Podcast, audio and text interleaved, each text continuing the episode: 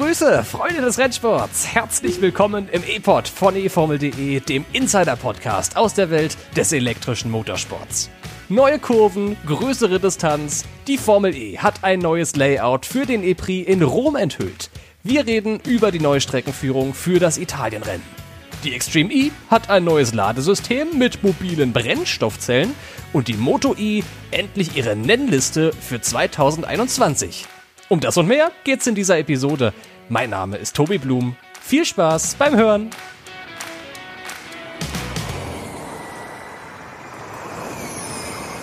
Und mit mir dabei, wie schon eigentlich in jedem E-Pod, nicht nur eigentlich, in jedem E-Pod in diesem Jahr, aus der E-Formel.de Redaktion, Tobi Wirz. Wie geht's dir? Es war eine große Woche für uns bei eFormel.de.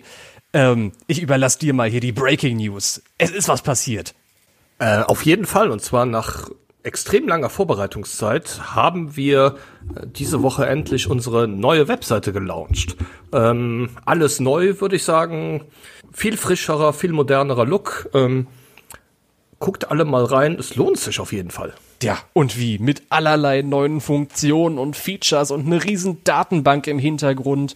Und das ist so schön, dass die Katze endlich aus dem Sack ist und man drüber reden kann, weil das ein Projekt ist, was uns im Hinterkopf seit langer, langer Zeit begleitet hat. Und jetzt ist das Baby endlich geboren und eFormel.de sieht neu und frisch und super cool aus da war ein richtig großer Tag am vergangenen, ich glaube, es war Dienstag, als die Webseite online gegangen ist. Oder ja, Dienstag oder Mittwoch. Dienstag war es, ja. Dienstag nee, soll sie online gehen und bei mir kam sie erst dank Server-Updates erst am Mittwoch an. Aber in der Digitalnation Deutschland äh, ist das, glaube ich, eine kurze Wartezeit. Was bei dir sonst so passiert die Woche? Ich meine, wir gehen mit großen Schritten auf das Formel E äh, Auftaktwochenende zu. Sonst noch was geschehen? Ja, sowohl die Formel E als auch die Extreme E-Saison ähm, beginnen ja bald und da kommen immer mehr und mehr News rein und es ist diverses noch vorzubereiten und ich kann es kaum erwarten, dass es endlich wieder losgeht.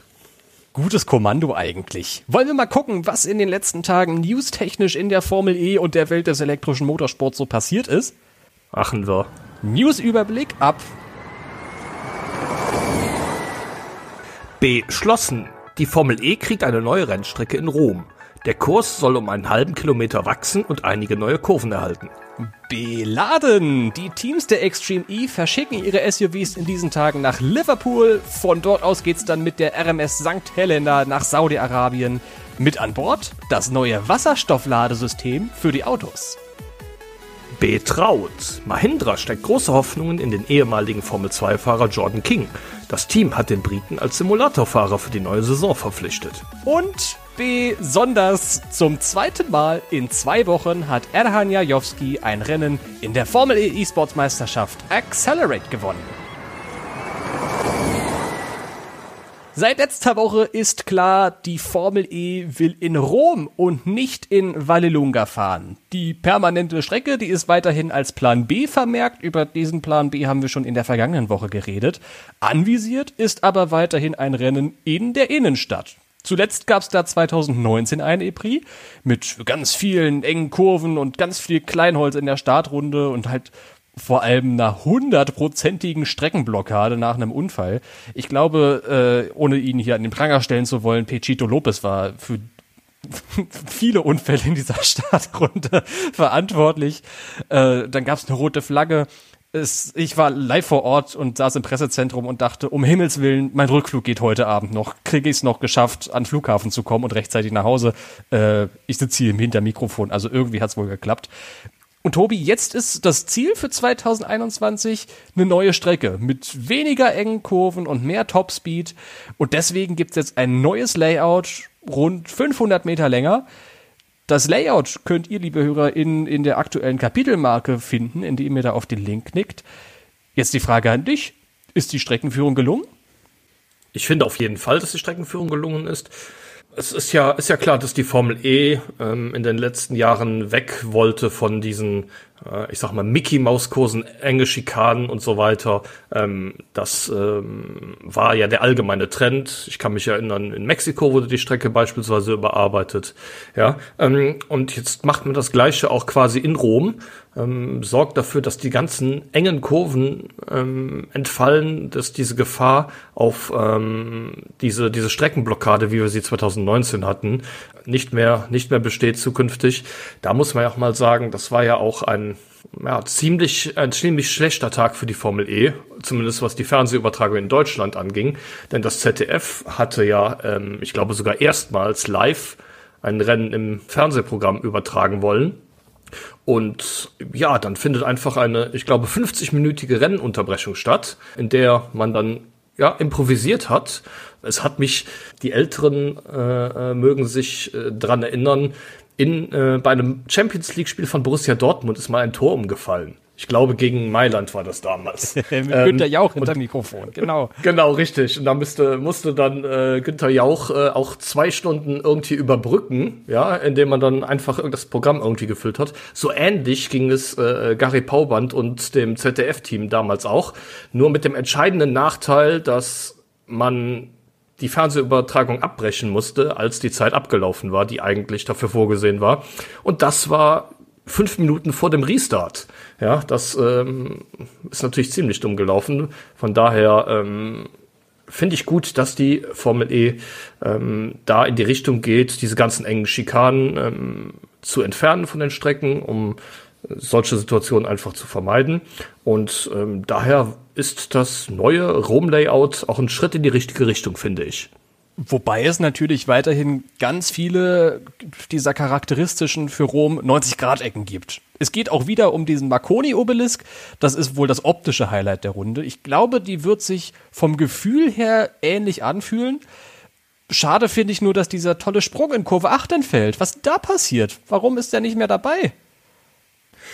Ja, das liegt halt daran, dass die Strecke halt nicht äh, nur verlängert wurde, sondern sie auch grundsätzlich ein bisschen umgezogen ist. Ähm, da ähm, ja, wird jetzt eine etwas andere Route genommen. Es geht nach der Kurve 3 jetzt länger geradeaus und ähm, dann kommt ein, ein, ein Kurvengeschlängel, das doch ein ganzes Stück weiter nördlich ist als die alte Streckenführung. Ähm, dann führt die Strecke dann wieder zurück zu dem Platz, wo auch der Marconi-Obelisk steht und äh, fährt quasi dann, dann einmal eine, eine Schleife um diesen Obelisken drumrum und dann äh, wieder zurück in Richtung Startziel. Wichtig ist außerdem bei Rom, finde ich, dass die Startlinie eine neue Location hat und dass die Boxengasse Paris-Style ins Infield ziehen wird das ist jetzt kein großes Problem mehr. In Paris fand ich das immer so ein bisschen unhandlich irgendwie angelegt, aber es gibt ja keine Boxenstopps mit Fahrzeugwechsel mehr. Von daher wird das okay sein. Immerhin, obwohl die Strecke länger ist, weiterhin dabei sind die Höhenunterschiede. Da habe ich richtig Bock drauf, zu sehen, was da vor allem zwischen den Kurven 19 und 3, da ist dann die Ziellinie dazwischen und natürlich zwischen den Kurven 4 und 6 äh, passiert, weil da geht's ich würde schon mal schätzen, so 40, 50 Meter nach oben. Ich bin schlecht mit so Zahlen, aber das ist richtig steil. Ähm, Quelle bin ich mal runtergelaufen und fast gestolpert. Glaubst du denn, wenn du dir das Layout so anguckst, dass die neuen Kurven 5 und 6 Vollstrom sein werden? Ähm, Kurve 5 möglicherweise, Kurve 6 kann ich mir eigentlich nicht vorstellen. Ja, denn ähm, das ist schon eine, eine, ganze, eine ganze Strecke, die zwischen, zwischen ähm, Kurve 4 und Kurve 6 liegt, wo die Fahrzeuge dann doch deutlich beschleunigen können. Ähm, ich glaube nicht, dass die Vollstrom gehen. Das sind auch fast 500 Meter, so über den Daumen gepeilt, einfach Strom geben. Einfach drauf auf den Pinsel und halten, äh, falls es wirklich Vollstrom wäre. Ähm, das ist richtig anspruchsvoll für die Batterien. Immerhin kann man am Ende der geraden äh, Energie zurückgewinnen. Das ist für mich eine der bemerkenswertesten Anpassungen an dieser Strecke. Lange Geraden, da kann man am Ende Energie zurückgewinnen, klar. Aber in diesen vielen engen 90 Grad Ecken, 19 Kurven insgesamt, ein Großteil davon eben mit kleinen ja, Verbindungsstraßen irgendwie verbunden, da kann man eigentlich kaum Energie sparen.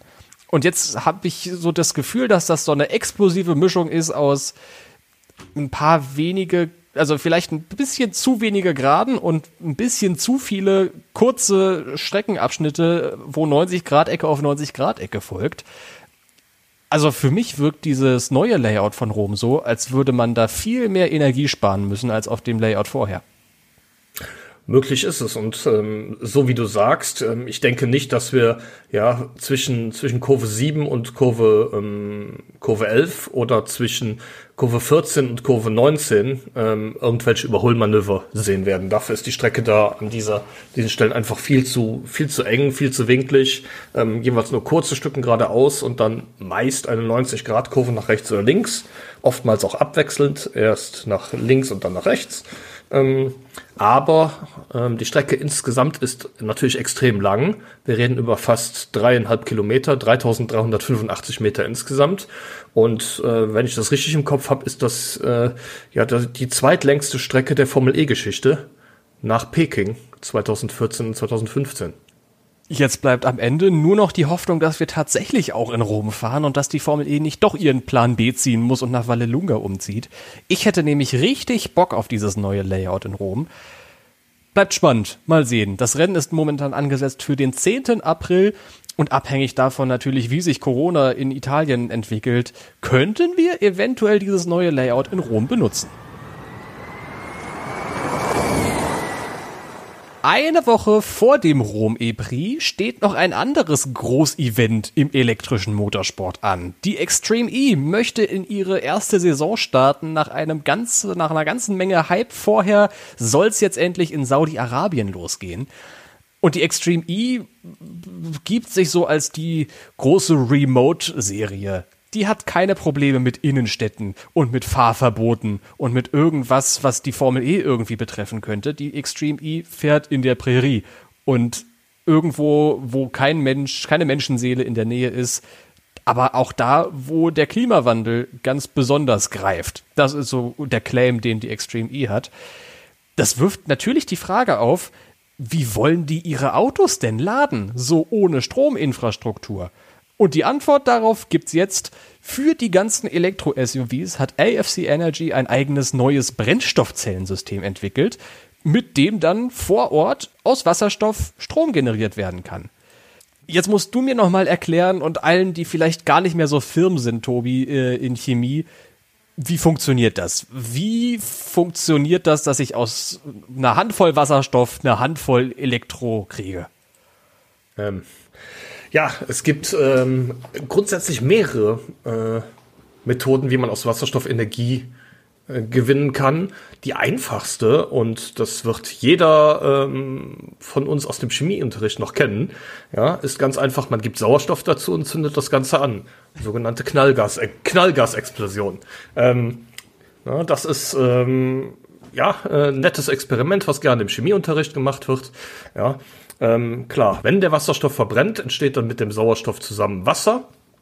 Ähm, ja, dadurch wird Energie frei und damit könnte man auch einen Generator antreiben, der das in elektrische Energie umwandelt. Ja, hat natürlich auch Nachteile, genau wie bei einem klassischen Verbrennungsmotor entsteht dabei verdammt viel äh, Wärme, da das im Endeffekt einen Energieverlust darstellt.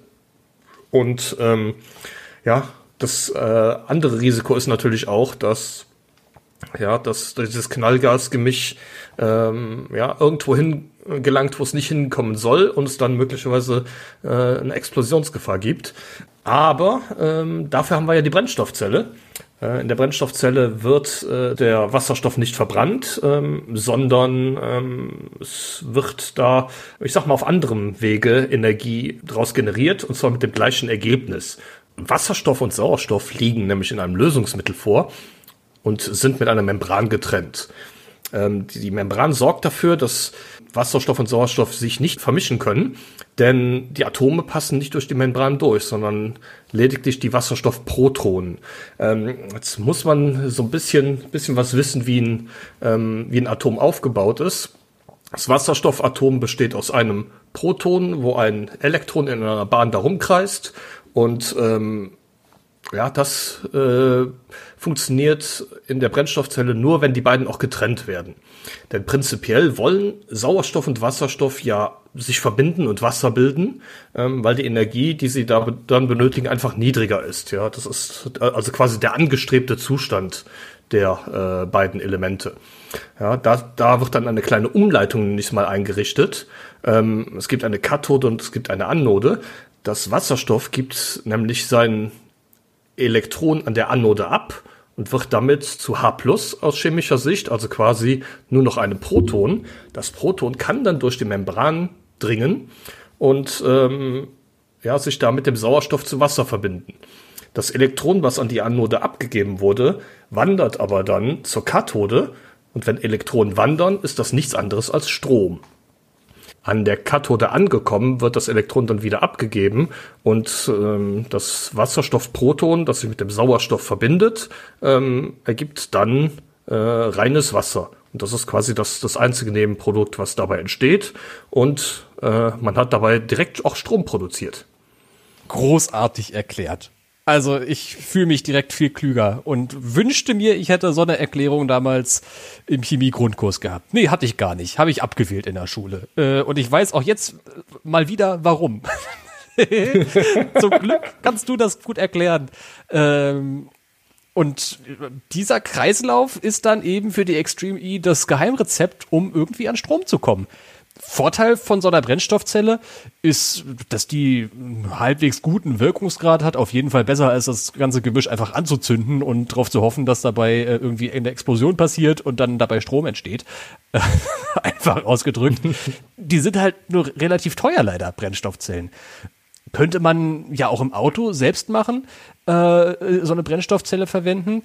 Wird ja auch immer wieder heiß diskutiert, auch für die Formel E, auch für die Extreme E. Momentan sind Lithium-Ionen-Batterien aber ganz einfach effizienter. Das Ganze bedeutet jetzt mit diesen verschiedenen äh, Hälften, mit der Membran getrennt und so weiter, die eine Hälfte mit Sauerstoff füllen, das ist, glaube ich, gar nicht schwer. Da nimmt man einfach Luft. Die andere Hälfte, die mit Wasserstoff gefüllt werden muss von diesem ganzen Experiment, der muss natürlich mitgenommen werden, der Wasserstoff. Das heißt, die Extreme E wird Wasserstoff mit auf dieses St. Helena laden und dann vor Ort damit ihren Strom produzieren. Das wirft für mich die Frage auf, ist das die ideale Lösung für die Extreme E? Ich meine, also zuallererst mal, es ist klimaneutral, von daher finde ich das ja eigentlich erstmal begrüßenswert. Ähm, das Nebenprodukt Wasser soll vor Ort äh, bekanntlich auch auf unterschiedliche Art und Weise genutzt werden. Mir fällt da relativ wenig ein. Vielleicht könnte man damit was kühlen oder man kann es trinken. Weiß nicht, was die damit machen werden. Aber was ist denn so mit anderen Quellen? Ich bin nicht enttäuscht, aber ich stelle mir das so, so toll vor, wenn die jetzt in Saudi-Arabien fahren, könnte man doch Solarpaneele mitnehmen. Das wäre für die Wüste doch super. Oder ich meine, die fahren auf den Weltmeeren. Da kann man irgendwie mit Abwärme von den Dieselmotoren, ist ja leider immer noch ein Dieselschiff, äh, damit kann man doch irgendwie Strom generieren. Was ist denn mit anderen Lösungen, Tobi? Ähm, ist alles ähm, theoretisch zumindest denkbar, ähm, aber ähm, gerade bei den Solarpanels, ähm, das hat natürlich auch einen gewissen Nachteil, ja. Ähm, Wenn es bewölkt ist oder möglicherweise in der Arktis, ja, Thema Schneefall, ja, da ist die Solarenergie vielleicht auch einfach nicht effizient genug, um die benötigte Energie auch tatsächlich zu erzeugen. Ja, man braucht also tatsächlich äh, eine Energiequelle, die vollkommen unabhängig von äußeren äh, Einflüssen ist, ja, einfach nur um ja dann auch sicher gehen zu können, so viel Strom zu generieren. Man könnte auch irgendwelche Windräder äh, mitnehmen oder aufbauen, ja, und dann hat man tatsächlich keinen Wind oder kaum Wind und ähm, ja, der Strom reicht dann nicht, um die Autos aufzuladen. Ähm, das ist ja leider, ähm, sag mal, der, der Nachteil ähm, bei vielen erneuerbaren Energien, außer man macht jetzt eine, äh, eine Solarfarm, sag ich mal, irgendwo in der Wüste. Da kann man eigentlich schon ziemlich sicher davon ausgehen, dass da immer die Sonne scheint und man auf die Art und Weise immer viel Strom generieren kann. Ähm, ja, hat äh, man sich bei der Extreme E jetzt nicht äh, für entschieden, halt äh, um da ähm, ja auch auf Nummer sicher gehen zu können und immer die benötigte Energie auch tatsächlich vor Ort gewinnen zu können. Es geht ja nicht nur darum, die Energie nachhaltig zu erzeugen, sondern ähm, auch eine, eine sichere Stromversorgung ähm, äh, sicherzustellen. Und ich glaube nicht, dass es besonders äh, gut für die Extreme E wäre, wenn jetzt die Live-Übertragung des Rennen anstehen würde. Äh, die Extreme E aber dann sagen würde, äh, wir müssen leider noch eine Stunde warten, bis die Batterien alle aufgeladen sind. Wäre natürlich der Super-GAU. Sowas möchte man in der Elektroserie ganz und gar nicht haben, dass man sich eingestehen muss, uns fehlt der Strom. Ich will trotzdem anregen, falls jetzt hier Leute von der Extreme E zuhören ihr habt doch ein Forschungsschiff. St. Helena ist doch jetzt auch ein Forschungsschiff nach dem ganzen Umbau in Liverpool. Und für mich ist das so ein idealer Weg, um irgendwie einfallsreiche Konzepte für Stromerzeugung zu entwickeln.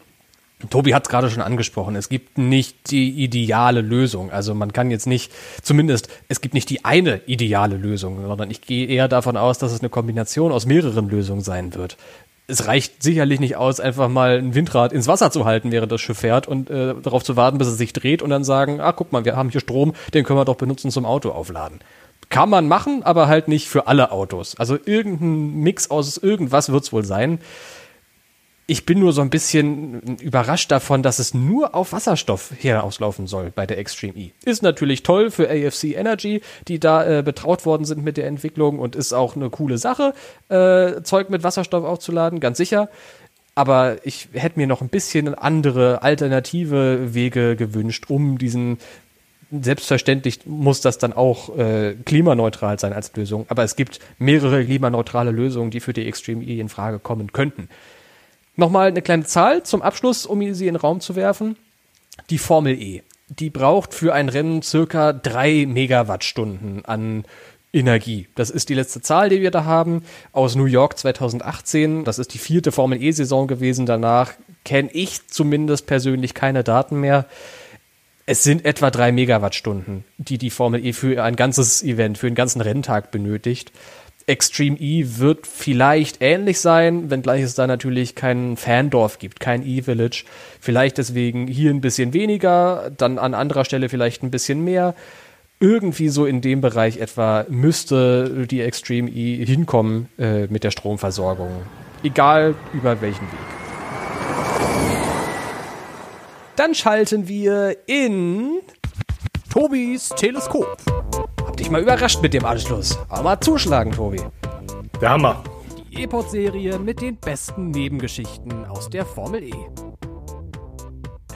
Heute geht's um die Extreme E, denn nachdem er die offiziellen Testfahrten der Rennserie vor Saisonbeginn verpasst hat, hat Jensen Button mit seinem Team JBXE nun zwei private Testtage in Wales bestritten.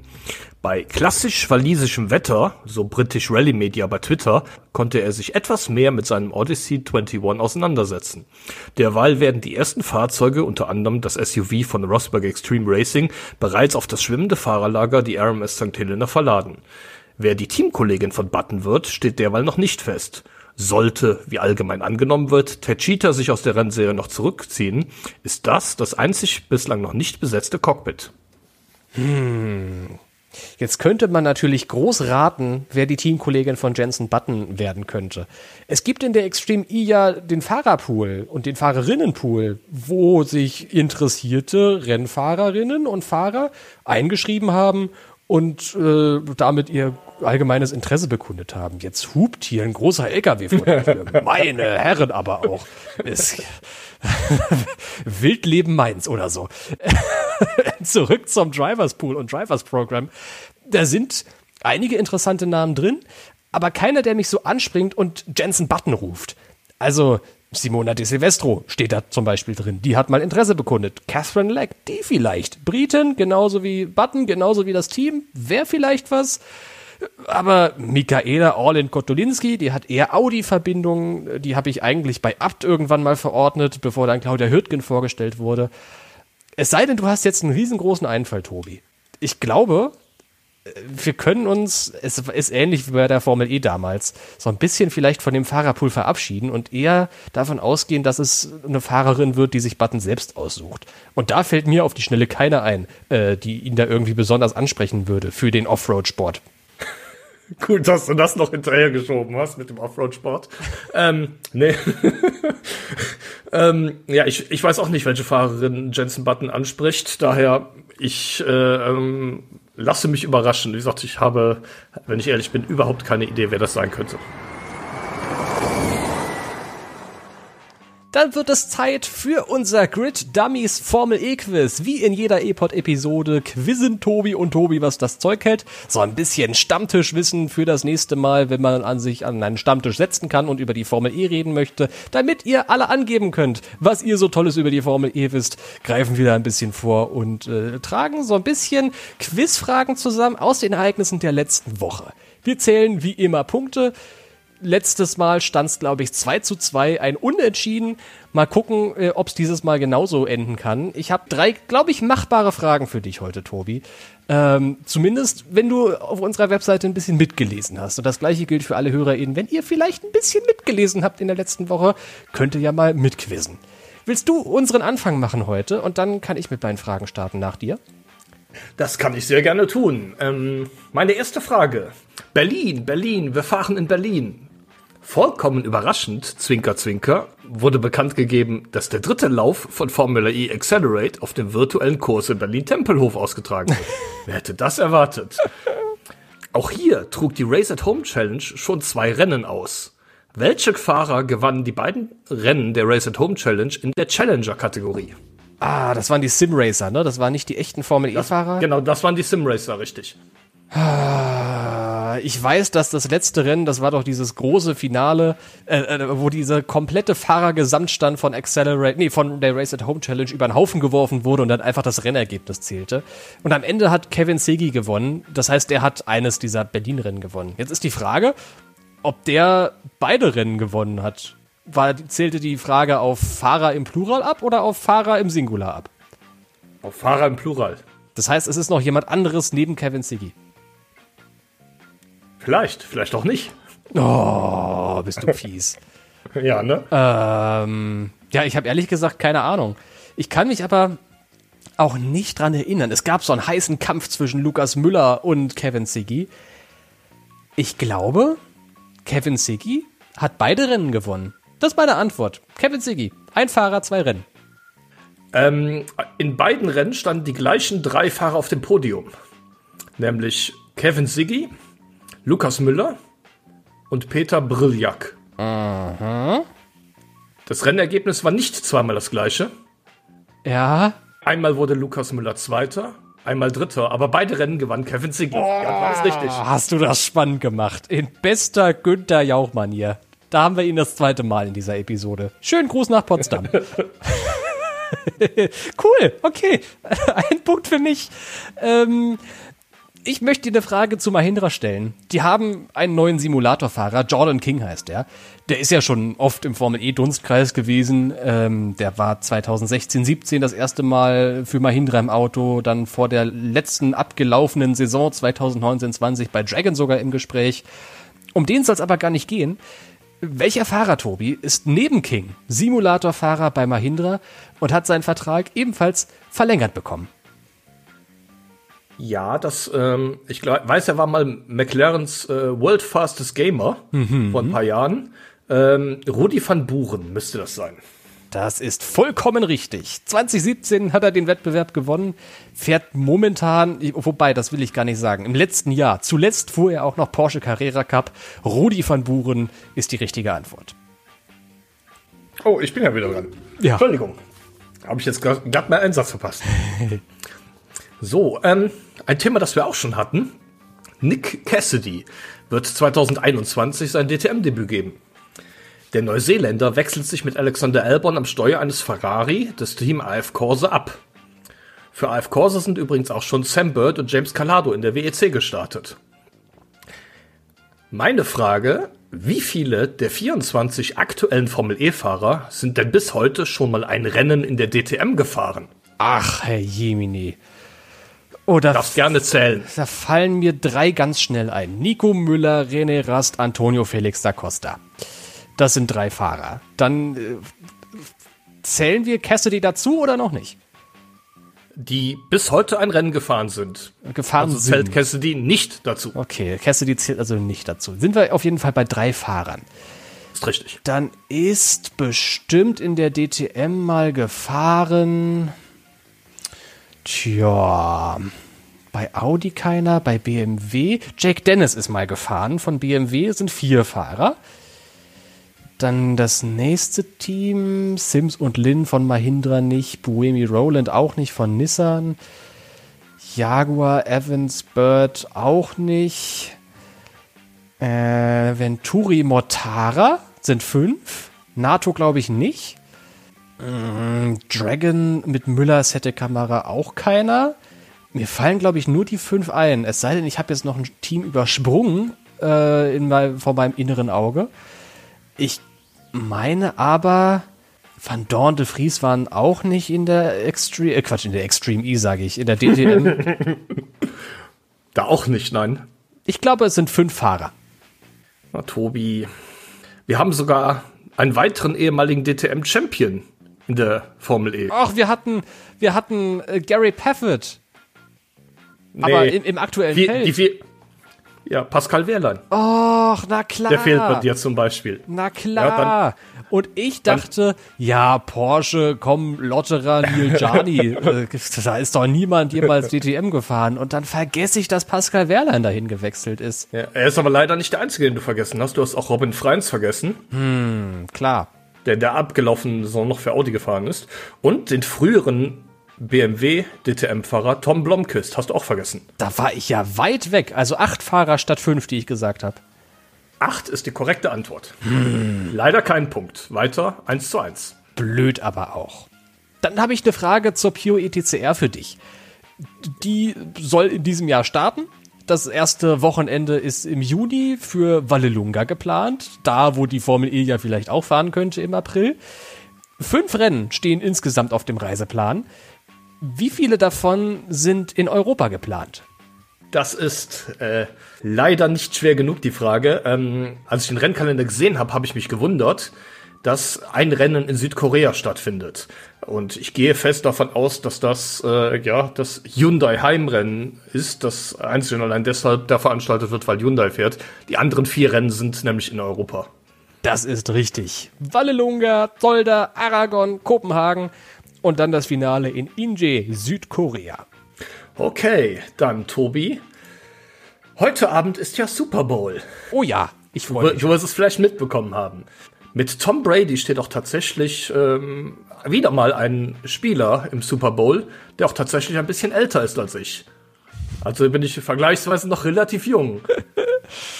Du wirst es nicht glauben, aber das hat absolut nichts mit der Frage zu tun, die ich für dich habe. Ich wollte es nur mal erwähnen.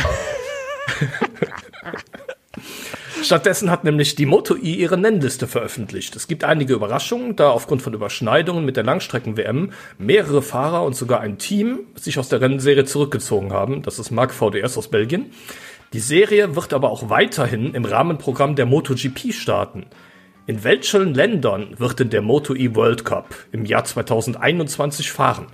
Das hat so ein bisschen was von Blamieren oder Kassieren gerade gehabt, wo Elton auch immer super weit ausholt und dann zur Frage kommt. Ähm, ich glaube, weil ich die Meldung geschrieben habe zur Nennliste, dass ich die Orte zusammenkriege. Also der Saisonstart ist genauso wie die Vorsaisontests in Jerez in Spanien. Dann geht es Korrekt. auf den Bugatti Circuit nach Le Mans ich glaube, die Moto I fährt auch in Misano Adriatico. Ja. Ich meine in Assen und ich meine in Spielberg. Ja. Das sind, was habe ich gesagt? Eins, Misano, drei, drei sind Assen, Le Mans oder Bugatti, Spielberg sind fünf. Ich glaube, eins brauche ich noch. Mm. Frage war, in welchen Ländern wird sie fahren? Nicht auf welchen Strecken, ah. sondern die Länder. Die Länder reichen. Okay. Äh. In welchen Ländern liegen jetzt die Rennstrecken, ja, die du genannt also, hast? Oh, das ist jetzt eine Herausforderung. Ich überlege. Du hattest doch Erdkunde im Abi. Ja, das stimmt tatsächlich. Ich überlege, ob die noch in San Marino. Nee, das ist, glaube ich, Misano. Und das ist sowieso dann das gleiche Land mit Italien. Also Italien, Spanien, Frankreich. Ja. ja. Niederlande. Ja. Spielberg hatte ich noch, Österreich. Ich, glaube, ich vergesse eins. Das sind die Länder. Du hast so ein Glück. Die Antwort ist richtig. Du hast aber tatsächlich das Rennen in Barcelona vergessen, was das zweite Spanien-Rennen sein wird. Oh, was ja? ein Glück. Die Länder, die Länder passen. Sei froh, dass ich nicht nach den Rennstrecken gefragt habe, aber es, gibt ein, es gibt einen Punkt für dich. 2 zu 2. Oh, wie krass. Ich glaube, die sind noch nie in Barcelona gefahren. Ich glaube, das wäre das erste Mal gewesen. Oh, wie. Gut, egal, Punkt nehme ich gerne mit. Und stell dir auch zu allerletzt eine Moto-I-Frage. Ich bin so ein bisschen im Motorradfieber momentan äh, und auch, auch, meine Frage zielt so ein bisschen ähm, auf die neue Saison ab. Äh, du hast gerade schon gesagt, Marc VDS hat sich zurückgezogen und äh, die zwei Routiniers, Xavier Simeon und Nicolo Canepa ebenfalls, ähm, die wurden ausgetauscht. Wie viele deutsche Fahrer, Tobi, gehen nächstes Jahr in der Moto-I an den Start? Deutsche Fahrer? Deutsche Fahrer. Ähm, ja, das ist, glaube ich, relativ einfach zu beantworten. Das ist nur Tulovic als einziger deutscher Fahrer. Wir haben noch einen zweiten deutschsprachigen Fahrer mit Dominik äh, Ergatter. Ähm, aber die Antwort lautet einer. Also, Domi Ergatter, der fährt für Intact GP aus Memmingen. Das ist ja ein deutsches Team, eine deutsche Stadt. Aber er ist doch Schweizer, oder? Aber Domi Egerter ist Schweizer. Und Lukas Tulovic für Tech 3 ist der einzige Deutsche auf der Nennliste. Das ist dein dritter Punkt. Jetzt hast du mich aber kurz ins Schwitzen gebracht. ich dachte, ich mache auch mal den Elten. Damit steht es dann 2 zu 3, oder? Ist richtig. Oh, Niederlage, aber Spaß gemacht hat's das ist immer gut. Ihr könnt ja gerne mal auch schreiben, liebe HörerInnen, was ihr so erreicht habt an Punkten. Das wäre nämlich sehr interessant, mal irgendwie zu gucken, ob vielleicht wir zwei einfach nur uns auf höchstem Niveau der Fragen begeben und vollkommen an euch vorbeiquizzen. Äh, oder ob man da vielleicht sogar auch mitkommt. Jetzt ist es 14 Uhr am Super Bowl Sunday 2021 und jetzt, wo du es gerade schon angesprochen hast, Tobi, Hast du heute noch irgendwas anderes vor, als dich auf heute Abend vorzubereiten und Pizza zu bestellen und Nachos in den Ofen zu schieben? Mm, da ich äh, nicht Pizza bestellen werde, sondern mich, mich selber um das Essen kümmern würde, ähm, im Endeffekt nicht. Nein, ich werde jetzt noch ein bisschen was Netflixen und ähm, mich dann heute Abend äh, gemütlich auf die Couch äh, begeben und mir den Super Bowl ansehen. Was auf Aufzeichnung immer ganz doof ist, Tipps für die Zukunft abgeben. Deswegen, Tobi, wer gewinnt heute Abend? Ach du liebe Güte, ich, ich, ich hatte es befürchtet. Ähm, ich persönlich muss ja, muss ja sagen, dass ich ähm, es schade finde, dass ähm, äh, trotz sehr guter Saison die äh, Green Bay Packers es nicht in den Super Bowl geschafft haben. Ähm, ich glaube aber, dass die, äh, dass die Chiefs gewinnen werden, also Kansas City wird gewinnen, denke ich. Ah, jetzt müsste ich ja äh, aus, aus Spannungsgründen eigentlich das Gegenteil sagen, aber das ist so ein bisschen du, so, als würde ich. Du, du, warst, du warst aber doch Chiefs-Fan, oder? Ja, eben, eben. Ich habe gehofft, dass du jetzt auf Tom Brady tippst, den du nachher da, vorhin schon hochgejubelt hast. Aber ich bin schon seitdem die Chiefs auf der Erfolgsspur, auf die Erfolgsspur abgebogen sind, äh, Fan von dem Team. Deswegen kann ich nichts anderes antworten, als äh, die Kansas City Chiefs holen ihren zweiten Ring in Folge. So, Jetzt aber äh, genug der Narretei, wie unser guter Freund Bill sagen würde. Wir verabschieden uns ins Wochenende. Viel Spaß beim Super Bowl gucken oder wenn ihr es nicht tut, dann halt einfach einen schönen Sonntag. Macht's gut, ihr Lieben. Wir hören uns beim nächsten Mal wieder. Tschüss. Ciao.